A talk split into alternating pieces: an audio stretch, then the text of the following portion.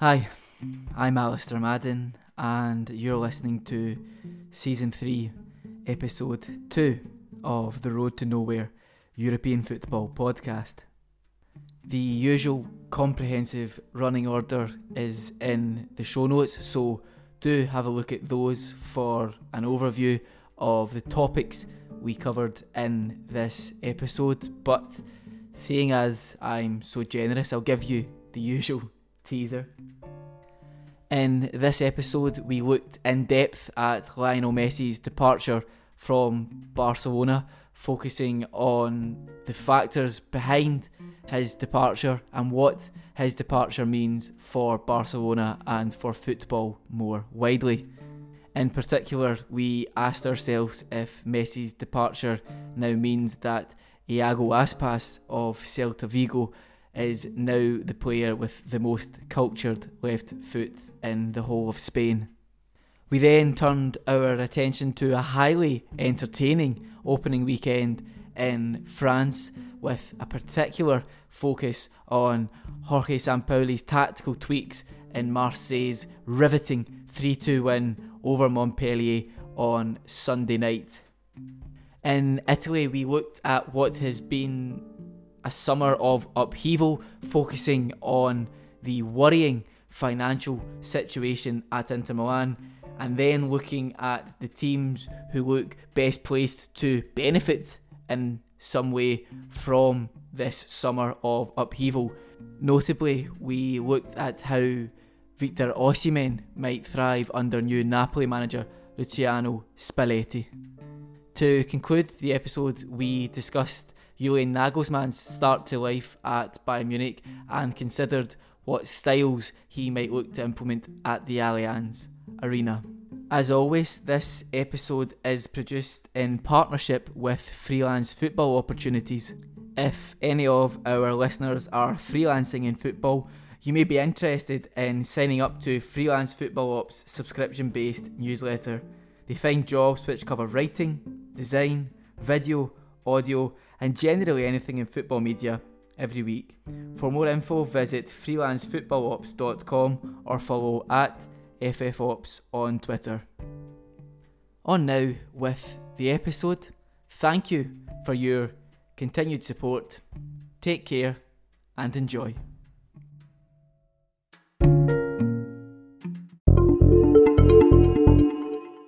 This is about the fourth attempt I've had at trying to nail the start of the episode. So hopefully I can manage. Hopefully this introduction goes without incident. I suppose before I can manage to mess it up once again, I'm just going to say a warm welcome to Rudy Barlow and a warm welcome to Michael Jones. Michael, how are you? Yeah, I'm okay, thank you. It's been a bit of a weird week. If you remember the first episode, those who listened, I spoke about Van Eden's knee. I found out I'm having knee reconstruction surgery in a couple of weeks. So that, alongside a stolen bike and seeing Chris Wilder in Morrison's, has capped off quite a weird week. So, yeah, not too bad. Thanks, all in all. Yeah, Michael. Well, if you ever need to chat, um, you can always just send me a message on WhatsApp. That sounds quite a, a turbulent few days, but hopefully all goes well with the knee. And yeah, hopefully you see Chris Wilder again in the near future in your local supermarket. Rudy Barlow, have you had as turbulent a week or has your week been more mellow by comparison? Mellow certainly doesn't really cover it. Turbulent, definitely closer. I've not had any any physical injuries that need reconstruction, but emotionally, it's been a bit of a battering of a week, I have to say. Yeah, I was well. I wasn't quite forgetting, but I was um, overlooking just how traumatic Mr. Messi's departure must have been for you as an avid follower of Barcelona. Well, I do feel like a figurative and perhaps a literal shoulder for you both to cry on, uh, but we'll we'll put that to one side, those traumas to one side, and we'll focus as much as possible on the latest developments across the four leagues we predominantly cover. You speak of that trauma, Barlow, and I'm sorry to put you through this, but we can't not mention a certain Mr. Messi. It would be reticent of us not to embark on a deep dive into his departure and what that means for Barcelona and indeed football as a whole. After 778 games, 672 goals, 266 assists, and 34 trophies, Lionel Messi has left Barcelona. 21 years of domination, a career beyond the wildest of dreams, and perhaps the most thrilling watch in the world on two feet. Before we dig into the gory details of the departure, is there a way in which we can try, Barlow, and create a blurb for this monstrous footballing partnership between Lionel Messi and the? Well, um, where, where does one begin with Leo Messi? And we, we can try. I'm not sure how successful I'll be, but but I'll give it my best go. And I have to say, I genuinely never thought I'd have the task of summing up Messi's Barcelona career with the prospect of him going to another European club. It never, never really even crossed my mind, or if it did happen, even last season, even when he asked to leave, there still remained a certain aspect of denial which was heavily present in my mind, and I'm sure many, the minds of many others too. You mentioned those numbers there that the headline acts of a stat sheet which borders on the incredible by which i mean it's it's hardly credible that he's managed those stats these are career stats the fact that he's going over a goal a game in terms of a goal scored and created is just beyond nuts it's it's incomparable in the current era really 34 trophies he made a comment in his uh in his press conference that he wants to catch his good friend Dani Alves. But those, those two are sort of common themes throughout the 21st century in terms of the summit of world football. And, and he's never really been away from that, which is in itself remarkable. It's a guy who missed the Champions League final in, in 2006 with an injury, but was very much present in the Champions League run at that age, at the age of about 19 and was still sort of in the semi-finals a couple of years ago against Liverpool. Obviously, they came short, but he he was still the inspiring factor in that Barcelona team. But the numbers don't really do him justice. one point or another, we could say he's probably been the best footballer in the world at all positions in the final third. He's been probably been the best winger in the world, the best 10, the best forward, the best sort of out and out number nine in a sense. Obviously, playing false nine, but that sort of reference point in attack. And it's it's just so hard to really quantify how, how how much he's done in the game because because we rarely see a, a player not only who's that good but gets a system around him that enables him to to be so successful i think if you think of the trademarks how few players leave uh, an indelible memory of what they've done on the pitch in the minds of so many. With Messi, there, there, there's numerous of them. There's free kicks. You could take you take curling free kicks into the top corner. You could take the free kicks under the wall. Both of those were for a period of time. It seemed like Messi couldn't miss them. Seemed like he perfected it at one point or another. There was the chips. There was the sort of dinks over the goalkeeper. It seemed like that was Messi's thing. And then at another point, there's the sort of slaloming run towards the edge of the box, sort of cuts in from the right, jinks in and out of people, and then curls it into the bottom corner. The, the way he even passes, the, the Jordi Alba pass, the, the sort of dink over the defense that for four or five years, nobody has quite found a way to really defend. It's, I mean, it, it comes off pretty much at least once a game, and maybe they don't score, but it makes it to Jordi Alba. And after that, well, you're relying on on others, but it's almost like a, a trick shot in pool. It's it's insane how how regularly he manages to do that, and as of yet, hasn't found hasn't been faced with an answer for it. I think for me, the thing that will stick out most is just how heroic Leo Messi was. I, I've never seen a footballer come up with a moment as often as he has. the sort of you think of the sliding doors moment when uh, a hero in a, a, sort of superhero movie or or even Shrek, um, when you're sort of sliding under those doors, the door is shutting down and it just yeah. grabs his hat, nicks the hat from out the way of the doors, and and gets away with the impossible escape. And that's that's what Leo Messi did. The free two at the Bernabeu, the that celebration with the shirt held up. Mm-hmm. That's that moment. There's the 2-0 against Real Madrid in the Champions League final where he he goes all the way through the Real Madrid defense. That's that moment again. And th- there's there's countless of those. I could go on for another five minutes, but I, I am taking up some time here. But whether it was a pass, a goal, a break, Leo Messi always gave you an action, a chance to win a match or a chance to change the course of a match in pretty much every game. I, I, I can barely recall a game where that hasn't happened.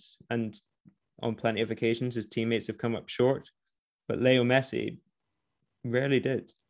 Leo Messi was and almost certainly still is the player every fan dreams of having and every player works to obtain.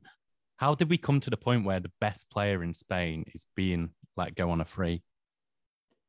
Well, let's look at that situation in a, a macro point of, from a macro point of view in terms of the Laporta presidency, because we know he wanted to leave last year. He made that very clear. Bartomeu, uh, despite creating all the factors that made him want to leave, did not let him leave. But Laporta comes in. He's riding the crest of a wave from his election, saying, I am the man who can guarantee Messi's continuity. We, we, we reached the summer and Leo Messi's contract has not been signed. There's no agreement, but it is taken as though Leo Messi will re sign a deal. The weeks still keep passing, and Joan Laporta says that he spends most of his summer assuring people that it's going to happen, that the deal is pretty much done, it's progressing well. Both sides are are in agreement that this this has to happen, and they will find a way. As these weeks pass, numbers come out, and it transpires that Barcelona are in a lot more trouble than many thought. They're now at 110% of their income is being spent in wages, and that's a figure that needs to be at 70% to comply with the La Liga rules, which obviously quite a quite a difference. Even without Leo Messi's wages, it's at 95%. But everyone continues reporting that Messi will sign a new deal. Thursday, the 5th of August comes around. It's the date that's earmarked for his new contract signing. And sure enough, Leo Messi turns up in Barcelona with the intention of signing a contract. And I'll I'll add some context here. Shortly before that, I think it was on the, the Tuesday, I believe, there's a CVC deal announced with La Liga, which is a 2.7 billion deal for 10% of the La Liga TV rights, essentially. So CVC buy 10% of La Liga's TV rights for the next, I think it's 40 to 50 years, essentially. They get the money of 10% of those rights. And in exchange, they pay 2.7 billion, which is distributed between the clubs. That effectively prohibits Real Madrid and Barcelona from joining the ESL, the Super League, sorry. I'm not entirely sure why that ties them so closely, but that is the sort of common narrative. Barcelona and Real Madrid aren't happy about that because they've obviously committed very heavily to the Super League. And after two days of speculation and noise about this, as I say, Jorge and Leo Messi arrive in Barcelona only for Joan Laporta to say that they cannot do it. It's impossible. And it all happens in a matter of hours that if he accepts the CV, CVC deal, Laporta, this is, he might lose some money down the line, but you keep Leo Messi but you also lose the Super League, which, uh, as I say, is something they've doubled down on so so very much, and something that they I think they believe it's the only way that they can compete with the Premier League clubs. If you reject the deal, you have the Super League still on the table, but to quote a meme, at what cost? Messi's departure, I suppose, does perhaps pave the way for Celta Vigo's Iago Aspas to become the player with arguably the most cultured left foot in Spain now. For several years, Aspas has been part of an underachieving side which just didn't have the team and the mechanisms around him to allow Aspas to reach the heights his ability deserved. Sounds slightly familiar, Barlow. Um, the arrival of manager Chacho Coudet last season may, however, provide Aspas with some hope that his team could challenge for one of La Liga's European spots. Now, Michael, you watched Celta Vigo in person against Wolves in a pre-season friendly recently at Molineux. So I'm going to come to you first, and then maybe we can we can bring Barlow in as well here. But how do we think Celta Vigo look ahead of this season, Michael? Yeah, I mean, what was interesting was I was able to get a really good look at the team that is probably expected to be similar to that starting against Atletico on the first game of the season. They went full strength uh, against in this friendly, and they looked really good for the first 45 minutes. I was impressed with Iago Aspas in particular. It wasn't actually his playing the final third which impressed me. It was actually all the stuff he does, just getting Sevilla moving forwards, the one-touch passes, the movement, creating space for others. My one concern looking at them was they really tailed off in the second half, which was understandable because they'd only played one regional friendly before Wolves. However, they have made, I think it's only two or three signings this summer. None, Galán's probably the most high profile from Huesca, who did look good going forwards, but looked vulnerable defensively. And then Cervi came on and he looked like a player who is very low on confidence after an ill-fated spell at Benfica. So I think, and from what I know, I know that they did really well to finish eighth last season. But if they're going to push higher, my suspicion on watching them was that they may need to bring in another couple of new faces. Yeah, Barlow, just ahead of that game that Michael references on Sunday, this coming Sunday afternoon against the reigning champions, Atletico de Madrid. How do you feel about Celta Vigo's prospects for this season? I'm excited. Yeah, for a couple months they were pretty revelatory in the league. They were putting goals past people for fun, and Chacho Chacho Coudet was the most exciting thing in the league for for a couple of months for me at least. And they were operating with a sort of fiery tiger-like ferocity of pressing that really, I mean, we've seen it have success across the entirety of Europe, but it was it was similarly so hard to live with for other teams that it really brought them success. I will say they have had their share of trouble over the summer. Denis Suarez and Iago Aspas, as we mentioned, both share the same agent eh, at Celta Vigo, and this is an agency that takes care of, of a lot of Celta's younger talents.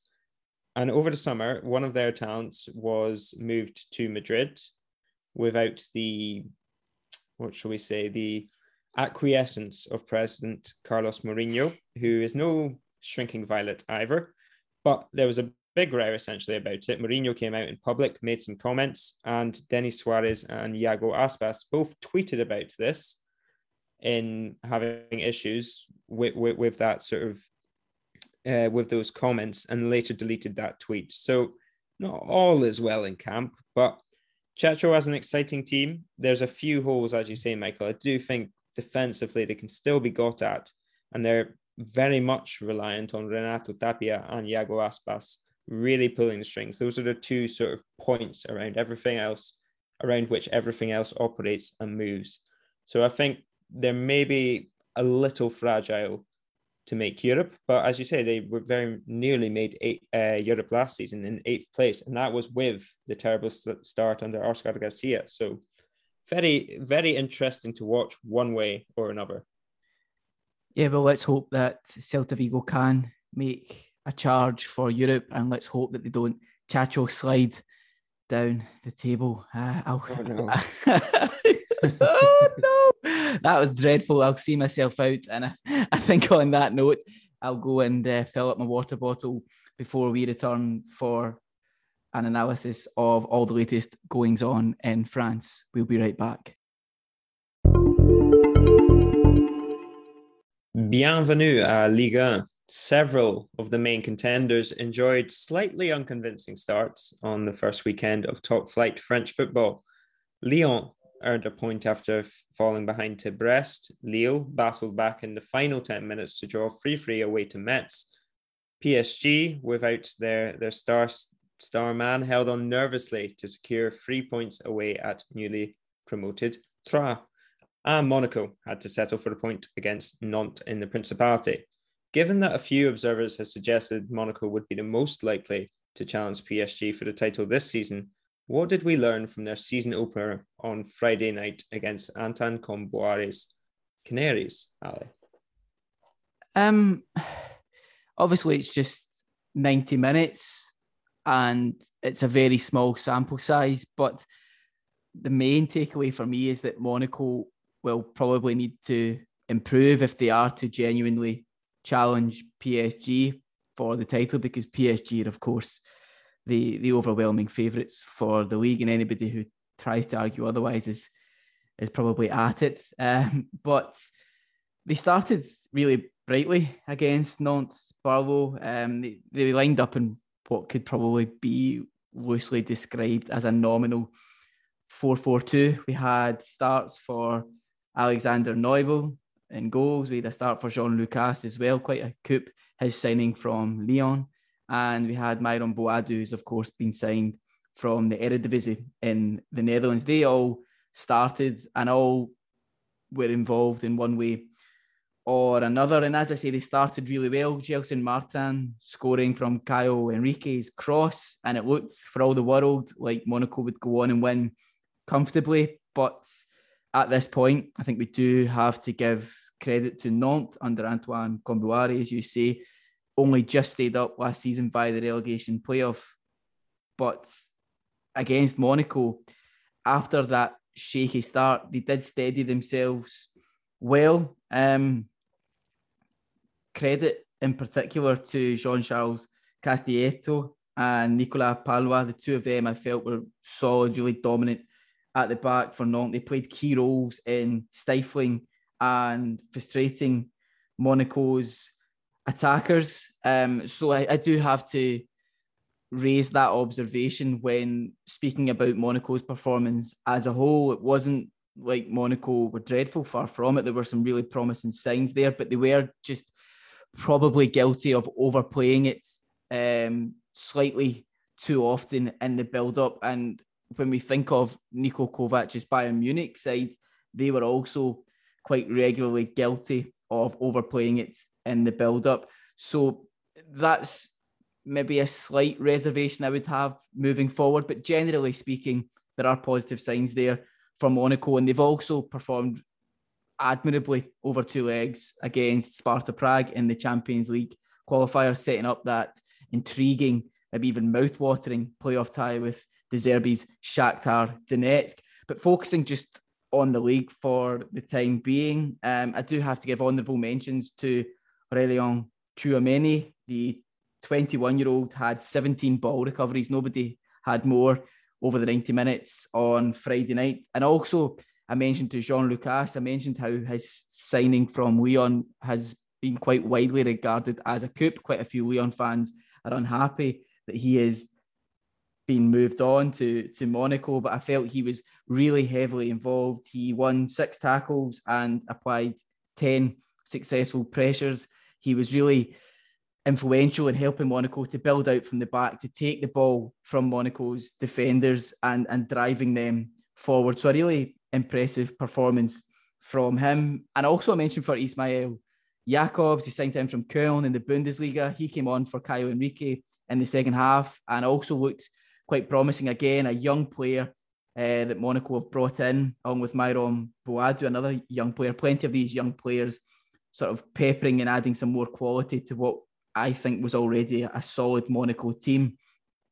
But just having that point, that reservation in terms of the build up play was slightly overdone at times. And if Nantes can counter it, Nantes weren't exactly fantastic defensively last season. And, and I know that I've mentioned Castelletto and Pallois being solid at the back. They, they really were impressive, resolute. But if Nantes can counter that slow build up play, then I, am concerned for them in terms of would other teams also be able to, to have similar joy in keeping out Monaco. But that said, they are probably favourites to challenge PSG for a reason, and that is the consistency, the continuity from last season. Out of all the big clubs in France, Monaco have probably had the most stable summer. It's fair to say Kovac is there. They've recruited sensibly. They've not recruited sensationally, but they've recruited sensibly and based as well on the performances over the two legs against Sparta Prague. I think Monaco can have plenty to be optimistic about. Yeah, I was really impressed with their summer. Looking at Marseille, who started their season with a trip to Olivier Dall'Oglio's swashbuckling Montpellier side, Olympique Marseille have been busy in the transfer market, being bringing in Gerson, Leonardo Balerdi, Conrad de la Fuente, Paul Lopez, Matteo Guendouzi, and William Saliba, to name but a few. How did Sampaoli's newly assembled team look on Sunday night at the Stade de la Mosson? They looked as beautifully chaotic as they did towards the end of last season under the beautifully chaotic Sampaoli. Um, I've got in my notes here. I think Sunday night's game will perhaps serve as a bellwether for another beautifully chaotic season. I keep saying that phrase, beautiful chaos, but it does seem to encapsulate OM. That phrase, they they are a team that has so much quality in certain areas. Camara, Payet, so much quality there. Um, Pape Gueye as well, a really exciting young player who looks to have made a step up again from last season to this season. His performance on Sunday night was was really impressive. But on the other hand, they're also a team that, that looks quite vulnerable at times, that can look quite soft at times. So when you take that quality and you take such extensive areas that require improvement, you you are going to get a team that will score plenty and concede plenty. And we saw that on Sunday night, obviously going down 2 0, two soft goals, I felt um, from a defensive perspective, and they gave themselves so much work to do, but work they did. Um, I think before I do go on to just assess what Sampaoli did to change things and to assess just how the game swung from one side to the other so drastically, I do have to give credit to Olivier Dall'Oglio's Montpellier side. Dall'Oglio was obviously at Brest last season. Brest started so well under Dall'Oglio last season. They played this vertical style, quite an open-minded and sort of swashbuckling approach to to attacking, and we saw that again from Montpellier on Sunday night. Um, they really look like they could be an entertaining watch. They've also got Gaetan Laborde and Andy Delort and Tej Savanier still to come back in. He was unavailable on Sunday night, but Tej Savanier to come back in. They've got Elye Wahi as well, who looks to be a really exciting young player. So, had Marseille lost on Sunday night, I don't think that in itself would have been disastrous. Um, but what was slightly concerning was the ease with which Montpellier were able to exploit Marseille in the wide areas. Marseille looked really vulnerable out wide. They looked really vulnerable in transition. And I think that's perhaps a byproduct of the quite complex formation Sampaoli opted for. It's really difficult to try and pin down what formation they were going for because it was very fluid and that ultimately did help them to turn the game around, but it did also leave them slightly exposed. So much space between the lines for Montpellier to exploit. And as I say, they did experience a lot of joy in the wide areas and in between the lines. But that said, and that is a lot to say, I know. But that said, Sampaoli managed to turn it around. How did he turn it around? Well, a combination of tweaks, some more nuanced than others, that were made by Sampaoli. We started to see overlapping centre backs, William Saliba and Luan Peres, um, both making their Marseille debuts, both to fairly successful effect made forward runs, overlapping runs as far as the the opposition penalty box. So that was one factor. There was also more focus on exploiting the areas between the lines, which Montpellier themselves had done to really good effect in the first half. But we saw Marseille doing that more in the second half, especially on the left hand side. And then we saw the pivotal introduction of Dario Benedetto um, in about the 60th minute. He was able to serve as the focal point. Dimitri Payet, who had been more central up until that point, was then able to drift more to the left. He was able to play more of a free role. And that really helped Payet and Conrad de la Fuente together to really isolate Montpellier's defenders. in particular Junior Sambia, who looked really exposed in that second half.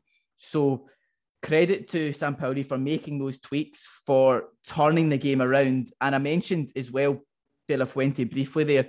Conrad De La Fuente acted as the sort of auxiliary left wing back, if you like, and they made Cengiz Under operating as the auxiliary right wing back on the other side. The two of them were really influential. They had a lot of involvement in the game. Cengiz Under, 10 touches in the opposition penalty area, 16 progressive carries, and five carries into the opposition penalty area, six shots, which was equalled only by Dimitri Payet. And then Konrad De La Fuente, I wasn't too sure how he would fare based on what I've heard from other people, but he was really positive.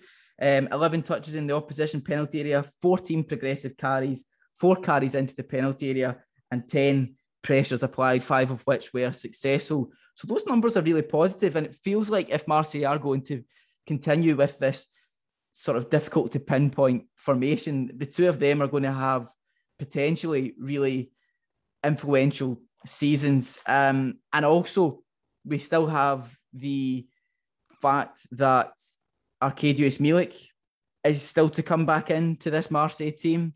Um, he's out with a knee injury until September potentially, but I feel he's a much better player, obviously, than Dario Benedetto. If we can have him there as the focal point in this Marseille team, I think Marseille step up not just one, but potentially two or maybe even three levels with him rather than Benedetto. But credit to Benedetto, who played a key role in enabling Marseille to be more fluid and in enabling Dimitri Payet to be as wonderful as he was in helping Marseille to come back. Just one more stat Marseille won 14 points after falling behind last season. Only three teams won more.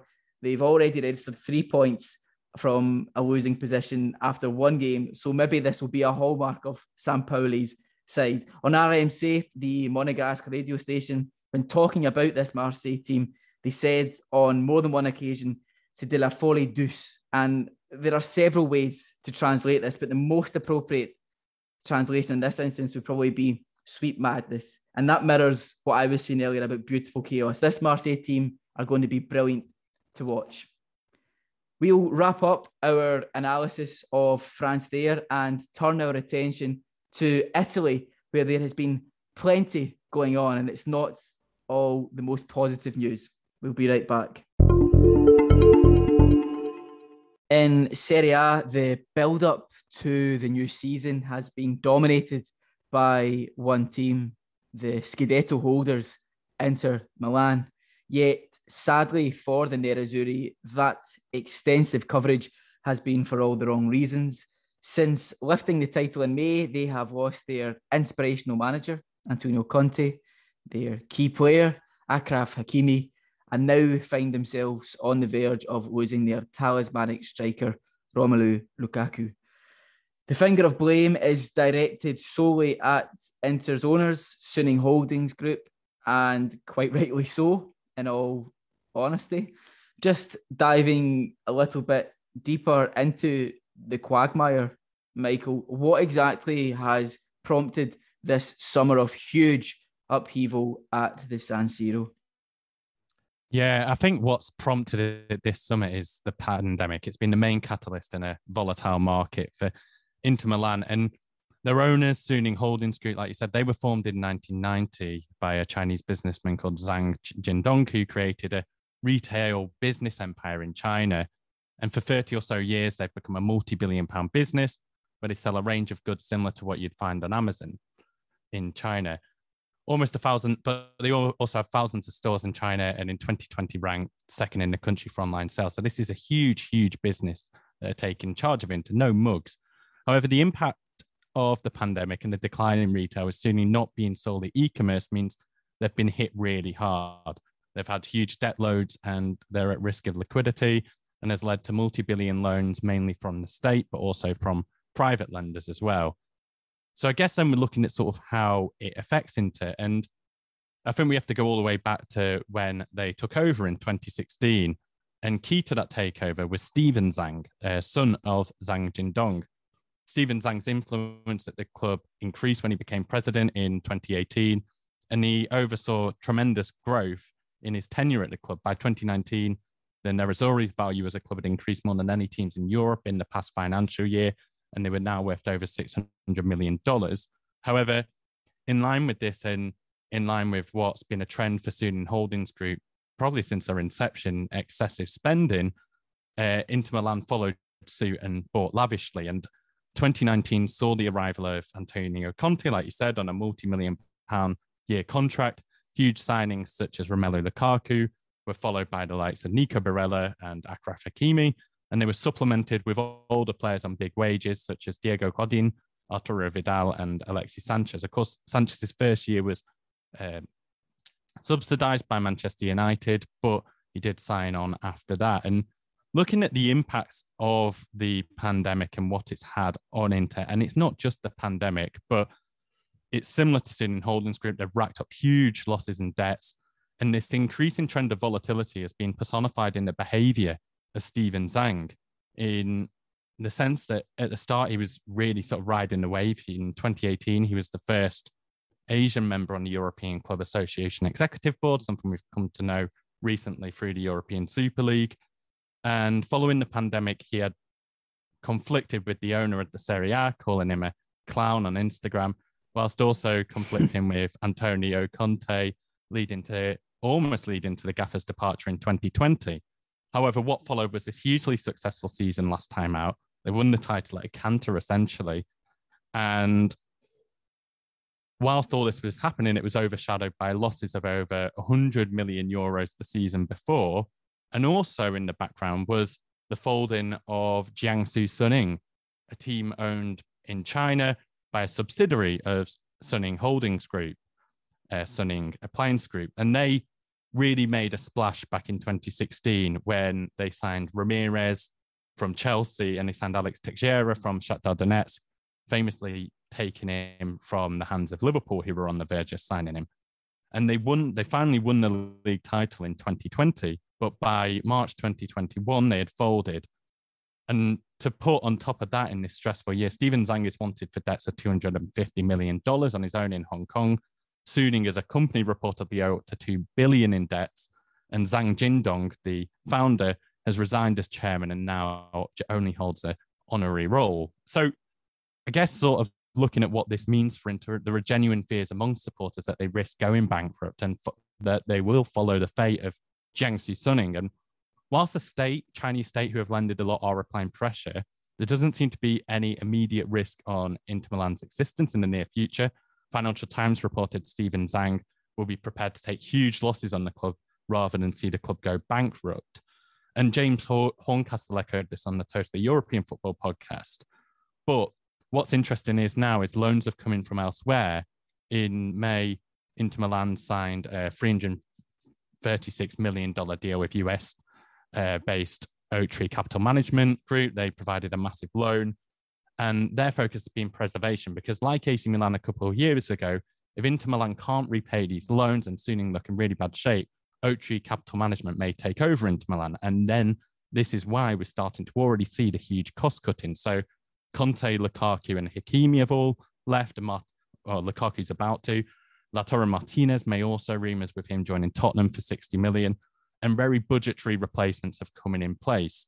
Simone Inzaghi's come in, who's an excellent manager, did wonders at uh, Lazio over the seasons he was there, but doesn't hold the same pedigree as Antonio Conte for sure.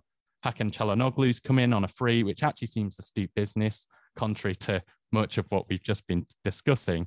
And then Edin Dzeko is being heavily rumoured to be joining as a replacement for Romelu Lukaku, which I really hope is not what they see as a like for like replacement, but would be indicative of the financial state they may be in. And I guess it's hard to project these things over the next year or two, but I think what we will see for Inter Milan over the next season is the squad might look on the whole quite similar, but it will look like a squad that when they play are resting all their key players, except those key players will have already departed for this money to try and help Inter Milan survive. And going forwards, it's looking like it could be quite an ugly season. We're going to have, there's already been fans protesting at games. That's only going to ramp up following the expectations being built so highly. I don't think it's it's going to be a very long time before we see massive arrivals at the club like we got used to. And I guess on a final note, there are some players that Inter Milan are still looking to hold on to, the likes of Nico Barella in particular, instrumental in Italy's Euro 2020 win.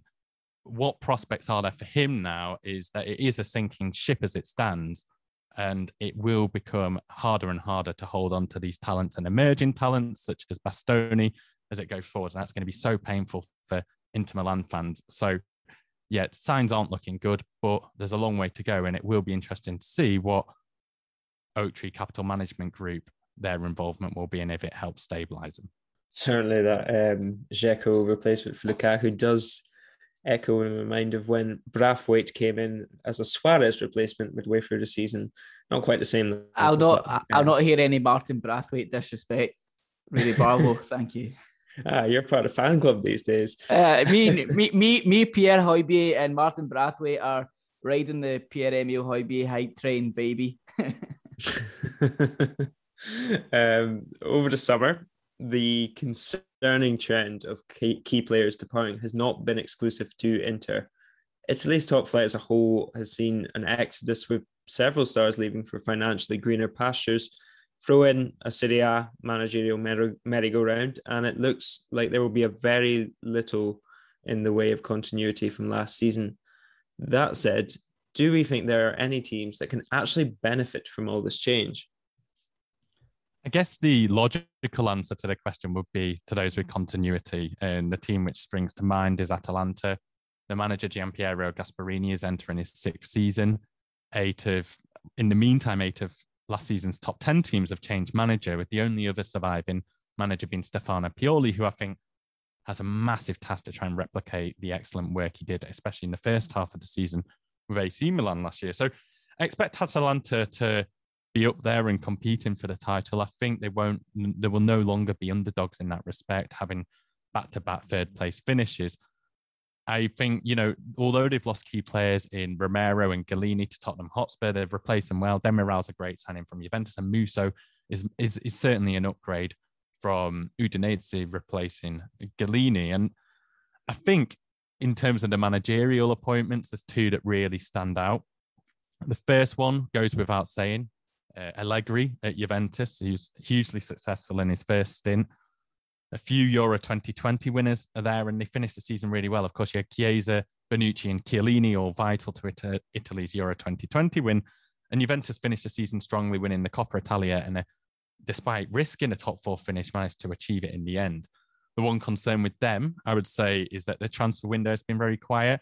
There are rumours of Locatelli signing and Miralem Pjanic returning, which would be a big boost, although I'm a bit more unsure about Pjanic. I do think central midfield will be Allegri's major concern because I think at the moment you've got a bunch of players who have come from high profile clubs without that sturdiness or consistency to help propel them to the next level. And I think there's a real absence of stability there. But the second one, and this is one I want to look at most, is Napoli. Um, I think it's the most exciting appointment in that we're seeing Spalletti join Napoli and I just think that Napoli have such a, a squad that is so suited to Spalletti's expansive style.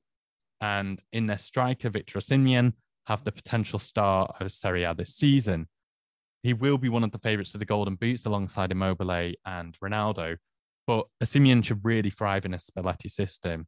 If you look at Spalletti's last two seasons in Serie A, they were with Roma in the 2016 17 season, where he helped them qualify for the Champions League and then Inter Milan the following season, where he also helped them qualify for the Champions League for the first time in a number of years.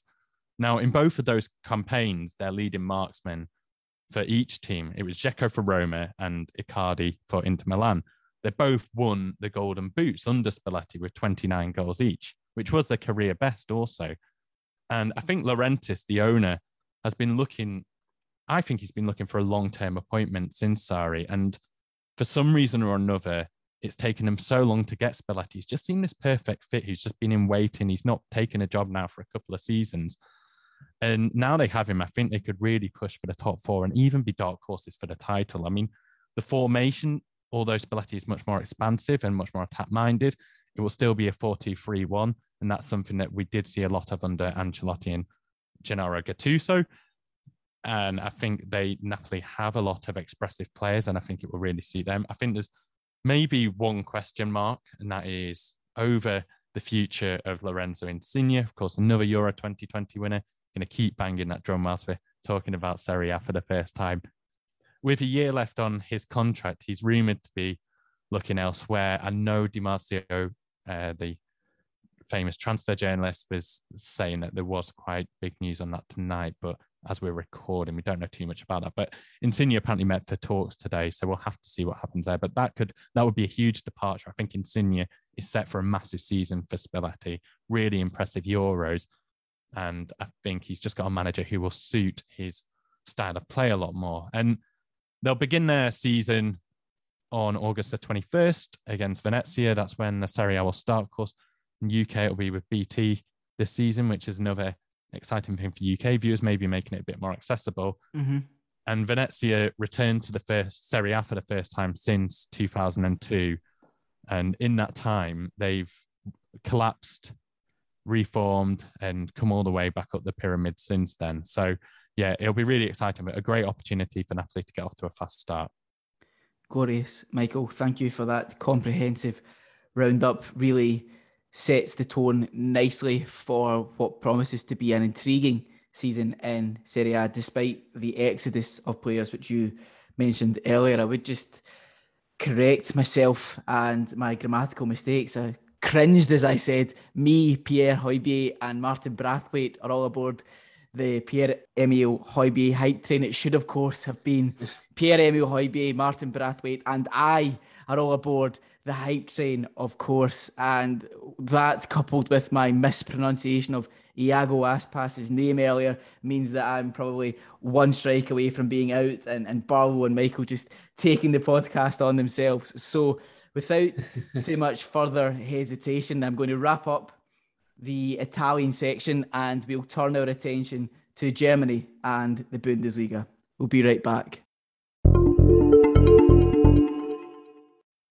We'll go into the new Bundesliga season with a host of clubs under new management. At the Allianz Arena, Julian Nagelsmann will be looking to guide Bayern Munich to a 10th league title in a row, having arrived from RB Leipzig in the closed season. We're still in the early days of Nagelsmann's tenure, but what are your expectations for his time in charge at Germany's most successful club? I think before we delve too deeply into how I expect Nagelsmann's time to go, at least in the early stages, it probably makes sense for us to take stock of what Bayern Munich have achieved over the last decade in the league and how they fared generally last season. Just as a sort of reminder, Bayern have, of course, won the last nine Bundesliga titles. Their monopoly has been almost absolute in that sense, certainly over the last decade. Um, and then last season as well, they finished 13 points clear of Leipzig. They only lost four times in the entire league campaign, picking up 99 points in 34 games, falling just short of the 100 point mark. Um, in the cup, only reached the second round, which was fairly surprising. And then, of course, they fell to PSG in the quarterfinals of the Champions League. But all in all, it was it was a very successful 18 months for Hansi Flick, who has, of course, now moved on to manage the national team. And I think it's important to mention what Flick achieved at Bayern, certainly in those 18 months, because Nagelsmann, in a sense, has, I think it's important for him to, to, to build on that and not make wholesale changes. And I don't think Nagelsmann intends to make wholesale changes. He was speaking to Kicker recently and he observed that he was planning to make small changes rather than revolutionary changes at Bayern Munich. In that sense, I think we will probably see the characteristically nuanced tweaks that we've become accustomed to seeing from Julian Nagelsmann, but we'll see them within this Bayern Munich squad. He then elaborated on what he will look to bring to this Bayern Munich team. He spoke about effective counter pressing, upping the tempo of the game, using long balls specific to the opponent, and getting players into optimum positions in the attacking third. Now, for anyone who's watched anything that Julian Nagelsmann's teams have produced over the last few years. That won't come as any great surprise. And I think it does come back to the fact that this Bayern team already has a good system in place. So we'll see slight tweaks. In terms of the summer transfer business, not that it's cause for concern, but it's not an entirely convincing window from Bayern's point of view. David Alaba, Jerome Boateng, and Javi Martinez have all departed. You could argue that David Alaba is probably the only player out of those three who Bayern would maybe really have wanted to have held on to, but still, it's it's two key players and one player who's maybe not key but brings a little bit of quality to the side. They've brought in Dayot Upamecano, 22 years of age from RB Leipzig. His quality is is absolutely there. We, we don't need to speak about that. And they've also brought in left back Omar Richards from Reading, but we haven't really seen Bayern look to pad out this squad. And certainly one of the issues last season, and it did arguably cost them in the Champions League when they had to play Choupo-Moting rather than Lewandowski, who was unavailable for that game, is, is the lack of depth. This Bayern team, the quality in the starting 11 and the quality of their first three or four subs is unquestionable. It's one of the best starting 11s in world football. But there isn't a depth to this squad. And they've had a few transfer markets, a few transfer windows to try and resolve that, to try and pad out the squads, but we're not seeing it. And I know that a lot of clubs are limited financially because of the coronavirus pandemic and because of the loss of earnings caused by the coronavirus pandemic. But still, there hasn't been enough activity, in my opinion, on Bayern's part to try and pad out the squad, to try and reinforce the squad with not the highest of quality of replacements, but still fairly high quality replacements. And I'm sorry to sound like a slightly broken record, but we do have to highlight the failures on the part of Hassan Salihamidzic, the sporting director at Bayern Munich. His differences with Hansi Flick ultimately played a quite significant role in Flick's departure. Um, apparently, as well, Salihamidzic didn't really see eye to eye with Hermann Gerland and Miroslav Klose, who were also on the coaching staff at Bayern Munich. They've since left, and to what extent that's down to their relationship, their slightly unhealthy relationship, if reports are to be believed, with Salihamidzic. To what extent their departures were down to that remains to be seen. But I'm just slightly disappointed by Bayern's transfer activity over the last few transfer windows, and we're seeing a sort of continuation of that theme this summer. We're hearing reports as well that Nagelsmann and Salihamidzic are having differences of opinion, and to an extent, that's that's totally natural. Your manager and your sporting director, or your coach and your sporting director, are not always going to agree on everything. So I'm I'm not entirely sure that that's not just people looking for a story that isn't there, but it's maybe something to monitor as we go forward. Um, and just expanding, I'm sounding like the forecaster of doom, and, and I don't want to forecast such doom because Bayern are absolutely favourites for the Bundesliga. But I think we do just need to caveat that status with the disappointing and fairly quiet transfer window and also pre-season. How much can we take from pre-season?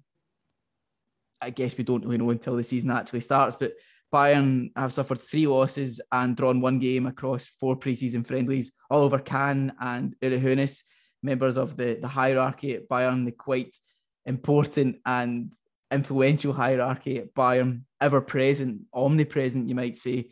They did not look too happy during Bayern Munich's 3 0 loss to Napoli. And on the one hand, you can say, yes, they've largely been playing fringe players, young players. They haven't been playing their first team players, with the exception of the first half against Napoli. But by and large, it's been the younger players or the fringe players who have played. But that in a way reinforces what I was saying earlier about the lack of depth in the squad. If they're losing 3 0 to Napoli, if they've suffered what is apparently the worst preseason Bayern have ever suffered, like going into a season, what does that tell us about the backup options? it tells us that if Bayern suffer a few injuries, if Bayern don't invest in some more higher quality replacements, and, and I get that finances are limited, but still, if Bayern aren't active in the sort of final phases of the transfer window and they do suffer a few injuries, maybe it would be plain sailing for Julian Nagelsmann. Also, as well, as a new manager. It is Nagelsmann's first job at a mega club, at a super club. And while Nagelsmann's a renowned tactical innovator, his contraptions, shall we call them, on the training ground are mind boggling. But it's still his first job at a really big club. And as good as we know Nagelsmann is, this is relatively uncharted territory for him. So I don't think it's a given that Bayern will go on and dominate the league this season. They probably should, given the quality of their starting 11, notwithstanding the lack of quality when you look beyond sort of 14 or 15 players in that team. I just think we we do need to caveat that favourite status with all of these observations that I'm making. In terms of style, how how do we expect Bayern to line up? Well, I mentioned earlier what Nagelsmann was saying about making slight tweaks, and based on those comments, I would be surprised to see him depart too significantly from the 4 2 3 1 formation that Hansi Flick utilised to such devastating effect during his time in charge. And Nagelsmann himself has spoken about this desire to play a 4 3 3. And he has spoken about really maximising the potential of the wingers, Serge Gnabry, Leroy Sané, and Kingsley Coman. So I suppose a switch, a slight switch to a 4-3-3 would make sense. It would really allow those players to perhaps maximise or improve further their numbers. But having said that, Nagelsmann likes to drill tactical instructions into his players so that they are capable of playing in several different formations. So while I think we will probably see a 4-3-3 to start with, I think we will see the occasional switch to a three at the back. And I wouldn't be surprised to see Tanguy Nianzou starting alongside either Niklas Süle or Lucas Hernandez as the sort of sitting two in a trident back three, if you like, with Dayot Upamecano just in front of those two. A few people seem to think that we might see this at some point from Nagelsmann's Bayern Munich. Um, regardless of what system Nagelsmann opts for, and I think it will be this 4 3 3 with the occasional switch to a back three. It's going to be intriguing to watch Bayern. I don't think they'll be totally dominant. But having said that, I still think, despite all the reservations I've raised in this section, I still think they will be Bundesliga champions for the 10th season in a row come the end of the season. Just a point as well on that potential back three if Upamecano does sit in front of a sort of sitting back two, if you like. Upamecano is in the 93rd percentile for progressive carries for central defenders in the top five leagues across Europe, and he's in the 95th percentile for progressive carrying distance. So I think he would be really well suited to that role, just ahead of two deeper line centre halves in a back three, almost rendering Upamecano a sort of holding midfielder of sorts, like we saw with Andreas Christensen for Denmark at the Euros at times. I think that could be something to watch out for. Whatever happens, Bundesliga will be on Sky Sports. An intriguing deal. Quite how many games they'll show per week remains to be seen, but hopefully they deliver a number of games for us to enjoy. On that note, I think we will wrap up for this episode. Thank you very much to you, the listener, Rudy Barlow and Michael Jones. Thank you to the two of you. And we'll be back in a fortnight's time for another episode. Until then, take care. Goodbye.